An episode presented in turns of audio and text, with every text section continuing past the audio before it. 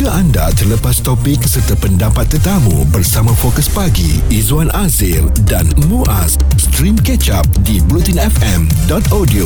Kita nak bercakap tentang satu kes yang mencuri tumpuan rakyat Malaysia baru-baru ini bagaimana seorang kanak-kanak 16 tahun masih lagi di bawah umur hadir ke balai polis untuk membuat laporan bahawa beliau menjadi mangsa rogol bapa tirinya dan hasil daripada um, kehadiran di balai polis itu akhirnya uh, anak gadis ini pula yang dirogol oleh um, pihak yang menerima laporan itu dan ini menimbulkan kebimbangan kita bagaimana keadilan kepada seorang kanak-kanak boleh dipertahankan sekiranya mereka telah pun menjadi suatu mangsa keganasan. Apakah wajar uh, mereka ini jatuh di timpa tangga dan bagaimanakah kita boleh memberi bantuan yang sewajarnya kepada kes-kes sebegini? Dan ia mendapat perhatian dari Menteri di Jabatan Perdana Menteri Undang-Undang dan Reformasi Institusi Datuk Seri Azlina Osman Said yang memberitahu pihaknya memandang serius mengenai kes ini dan menegaskan bahawa terdapat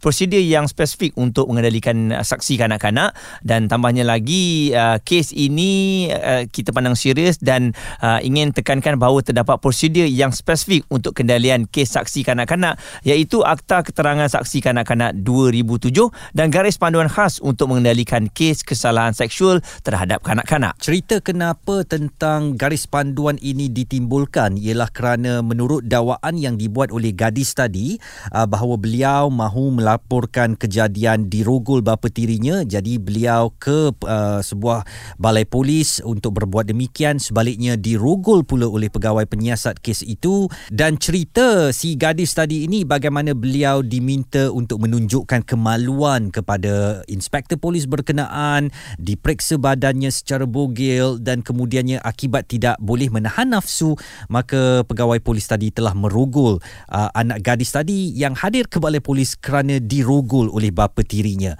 jadi ini yang menimbulkan suatu persoalan bagaimanakah garis panduan sebenarnya untuk melindungi kanak-kanak daripada terus menjadi mangsa um, salah laku seksual begini mm-hmm. dan um, kita pun tertanya-tanya mengapa seorang pegawai polis lelaki dibenarkan untuk memeriksa seorang kanak-kanak perempuan yang datang untuk mendapatkan perlindungan semua ini perlu diteliti supaya kejadian sama tidak berulang. Dan uh, satu lagi bagaimana pula dari segi mereka yang berada di bawah umur? Ini bermakna mungkin kita ambil contoh sebagai uh, 6 tahun 5 tahun ada kes-kes uh, sebegini kan?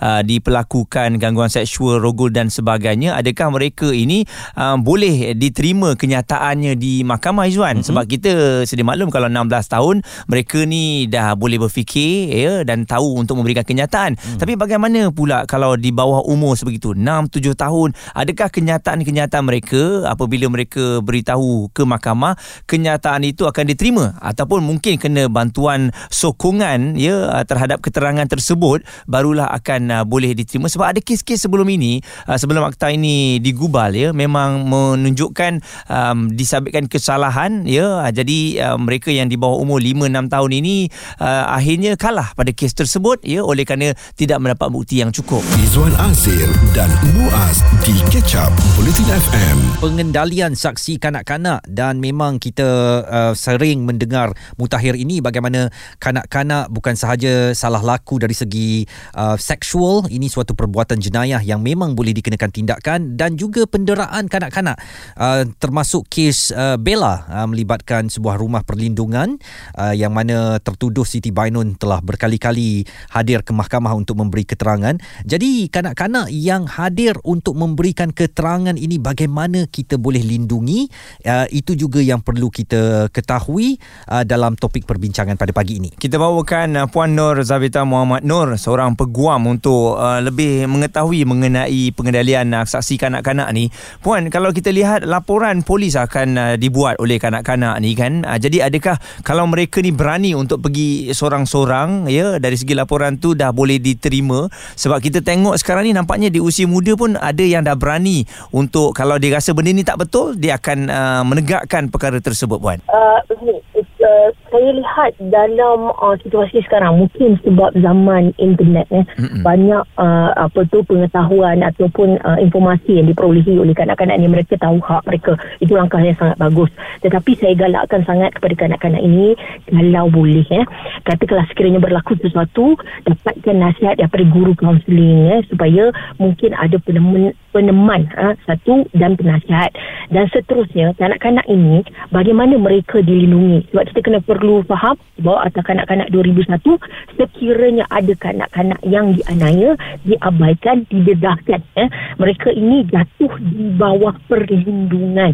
Jadi uh, apabila laporan polis dibuat uh, pegawai pelindung ataupun pegawai polis yang merasakan kanak-kanak ini perlu perlindungan maka dia boleh diambil untuk di bawah jagaan lah. Jadi tertakluk kepada adik adik-adik yang mendengar ni tolong eh saya nasihatkan dapatkan uh, apa tu orang yang lebih dewasa. Uh, paling dekat sekali adalah di sekolah.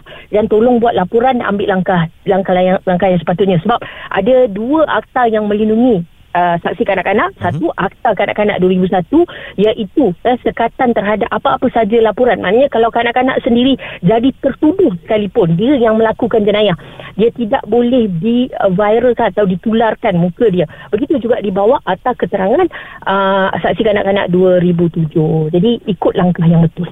Kepada orang dewasa pula yang merasakan bahawa mereka boleh memperlakukan kanak-kanak sesuka hati mereka kerana um, kesukaran-kesukaran untuk membuktikan di mahkamah apabila mungkin mereka ataupun kanak-kanak ini dipanggil sebagai saksi. Apa nasihat puan Begini eh, sebenarnya uh, kalau pada fahaman kita uh, mungkin ada kes yang susah nak dibawa ke mahkamah akibat saksi kanak-kanak tu sebenarnya tanggapan itu tak tepat sebab kalau kita lihat ya sejak ada akta kanak-kanak ni eh 2001 ni dan banyak kes yang telah dilaporkan di mahkamah terutama sekali di bawah seksyen 31 atau kanak-kanak 2001 iaitu penganiayaan pengabaian yang mendedahkan kanak-kanak ini kepada bahaya.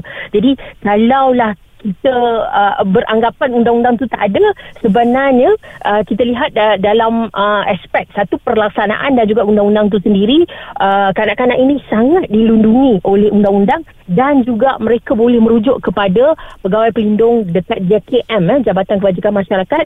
Maka kepada orang dewasa yang ingin memperlakukan kanak-kanak begini ingat ada hukuman dan hukumannya sangat berat Puan Zabeta Muhammad Nur seorang peguam berkongsikan apa yang perlu dilakukan. Saya terfikir juga Izwan memang betul kalau kita nak buat laporan kita kena ada orang yang dipercayai, ada hmm. guidance supaya boleh yalah menunjukkan kepada kita apa yang betul dan salah.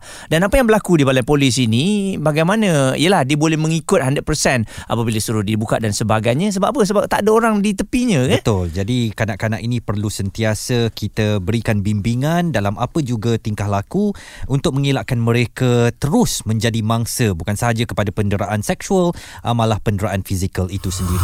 Stream Catch Up Bulletin FM bersama Fokus Pagi Izwan Azir dan Muaz di bulletinfm.audio pengendalian uh, saksi kanak-kanak itu isu yang kita bincangkan bersama.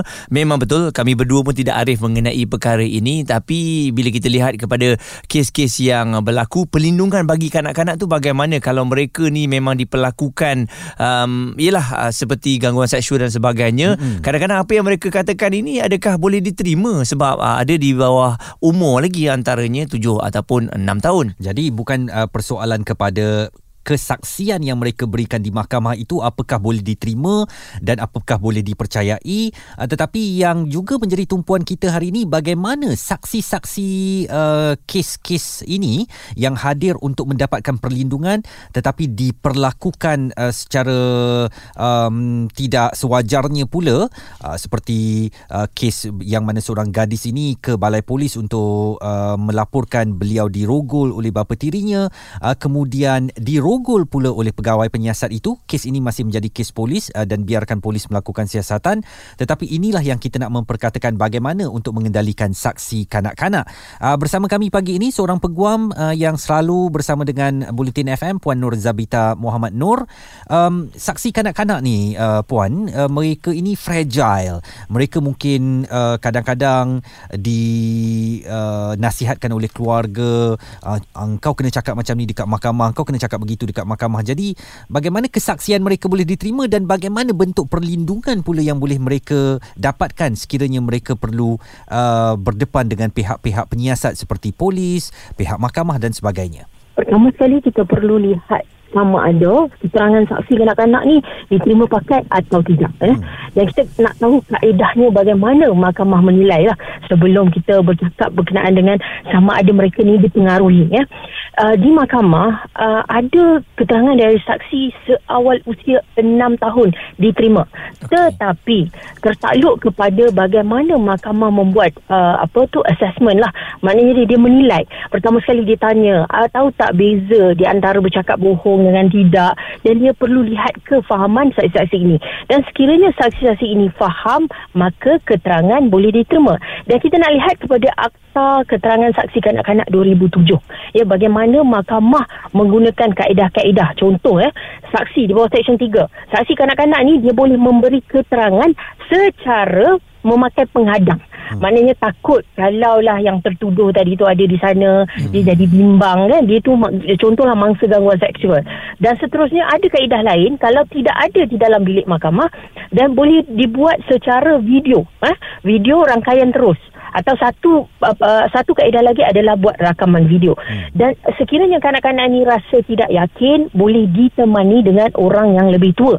Tetapi orang yang menemani ni dia tidak boleh mempengaruhi kanak-kanak tadi. Itu antara perlindungan. Memang kalau kita lihat di bawah akta ini banyak perlindungan yang diberikan. Dan saya nak ingatkan satu perkara lagi yang paling utama di bawah section 14 yang mana larangan terhadap sekatan eh, sekatan terhadap penyiaran tentang saksi kanak-kanak ini. Kita tidak boleh letak wajah je kita tidak boleh letak sekolah mana Mm-mm. dan uh, contohnya lah kalau uh, ada perkara-perkara yang merujuk kepada kanak-kanak muka kanak-kanak tu mungkin tak ditunjukkan tetapi yang dilaporkan media adalah muka ibu bapa mm. tetapi kita tahu bila tengok muka ibu bapa tu eh ini uh, uh, uh, ibu ah kan? ibu ayah kepada ah dia ni jadi kalau sekiranya dilaporkan dan menunjukkan kanak-kanak tadi maka ada hukuman denda dan juga penjara atau kedua-duanya sekali kena ingat tu. Mm-hmm.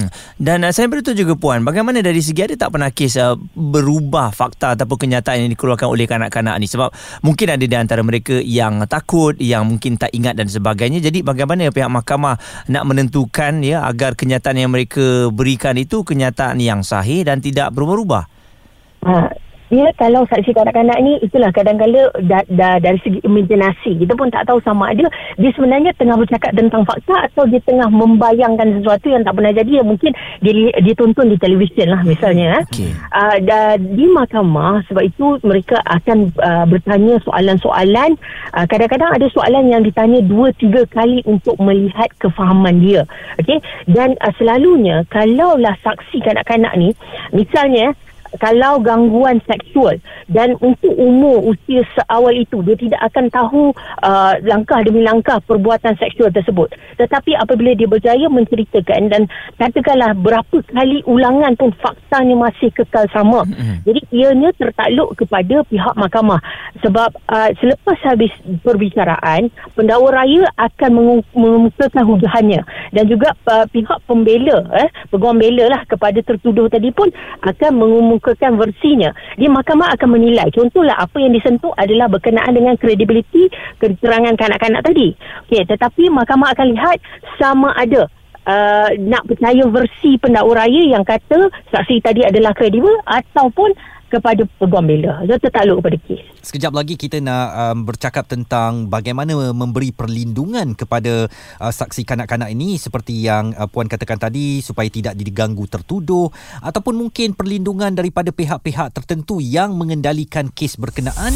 Jika anda terlepas topik serta pendapat tetamu bersama Fokus Pagi Izwan Azir dan Muaz stream catch up di blutinfm.audio.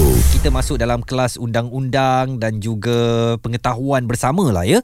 Bagaimana kita nak mengendalikan saksi kanak-kanak dan ini sebenarnya boleh berlaku kepada semua uh, kejadian jenayah tidak memilih orang dewasa sahaja. Yep. Kanak-kanak pun boleh uh, terlibat dengan jenayah atau menjadi mangsa jenayah. Jadi kalau mereka ni terpaksa hadir ke mahkamah untuk memberi keterangan uh, menjadi persoalan pula kepada kita bagaimana keterangan mereka ni apakah sahih ataupun sekadar daripada imajinasi mereka dan ini sangat penting kerana apa juga yang diceritakan itu uh, boleh memberi kesan kepada yang tertuduh ataupun yang akan dijatuhkan hukuman ya. Mungkin uh, kalau ceritanya tu berlebih-lebih sangat ditambah-tambah ke mm-hmm. hukuman yang ringan boleh menjadi hukuman berat pula. Uh, jadi itu yang kita semua nak kena tahu bagaimana nak mengendalikan saksi kanak-kanak ini. Dan uh, satu juga yang saya risau kesan psikologi yang akan uh, diperoleh oleh mereka lah kan. Uh, seawal usia mereka diperlakukan sebegitu dan kemudian turun naik mahkamah jadi saya rasa benda ni akan mempengaruhi perjalanan hidup mereka yang hmm. sepatutnya di usia sebegitu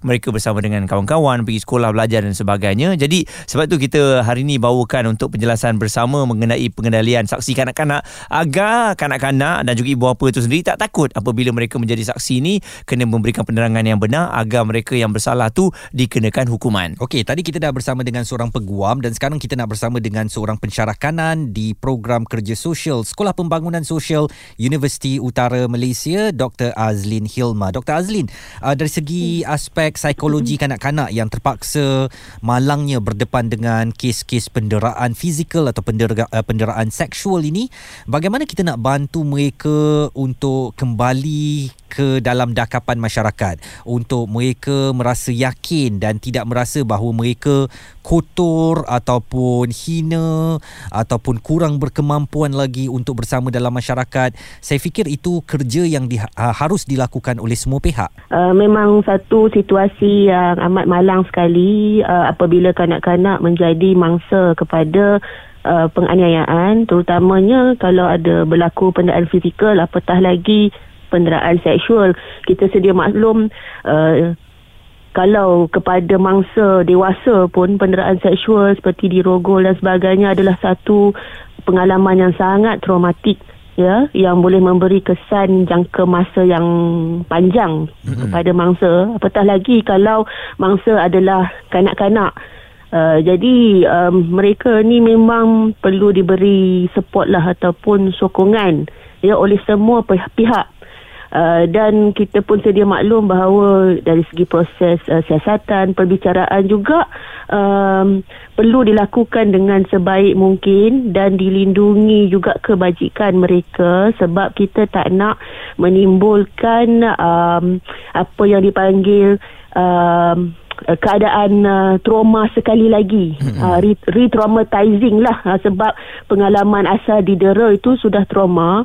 Jadi sekiranya prosedur siasatan uh, dan juga uh, uh, sebagainya ya dan seterusnya sekiranya tidak uh, tidak dilakukan dengan baik juga boleh mendatangkan ketakutan uh, trauma uh, mengancam juga uh, uh, apa ni kebajikan kanak-kanak kita tak naklah itu berlaku mm-hmm. uh, so jadi kita memang perlu berikan sokongan kepada mereka lah uh. okay. uh, tadi ada Cik Izzuan ada maklumkan tentang uh, sama ada kanak-kanak ni boleh apa uh, dipercayai ke kan? Hmm. uh, mereka punya uh, dakwaan tu kan? Adakah mereka boleh menipu ke kan? Hmm. uh, so sebab itulah kita pun ada kita ada undang-undang di negara ini yang melindungi semua pihak lah. Melindungi mangsa melindungi juga uh, orang yang tertuduh.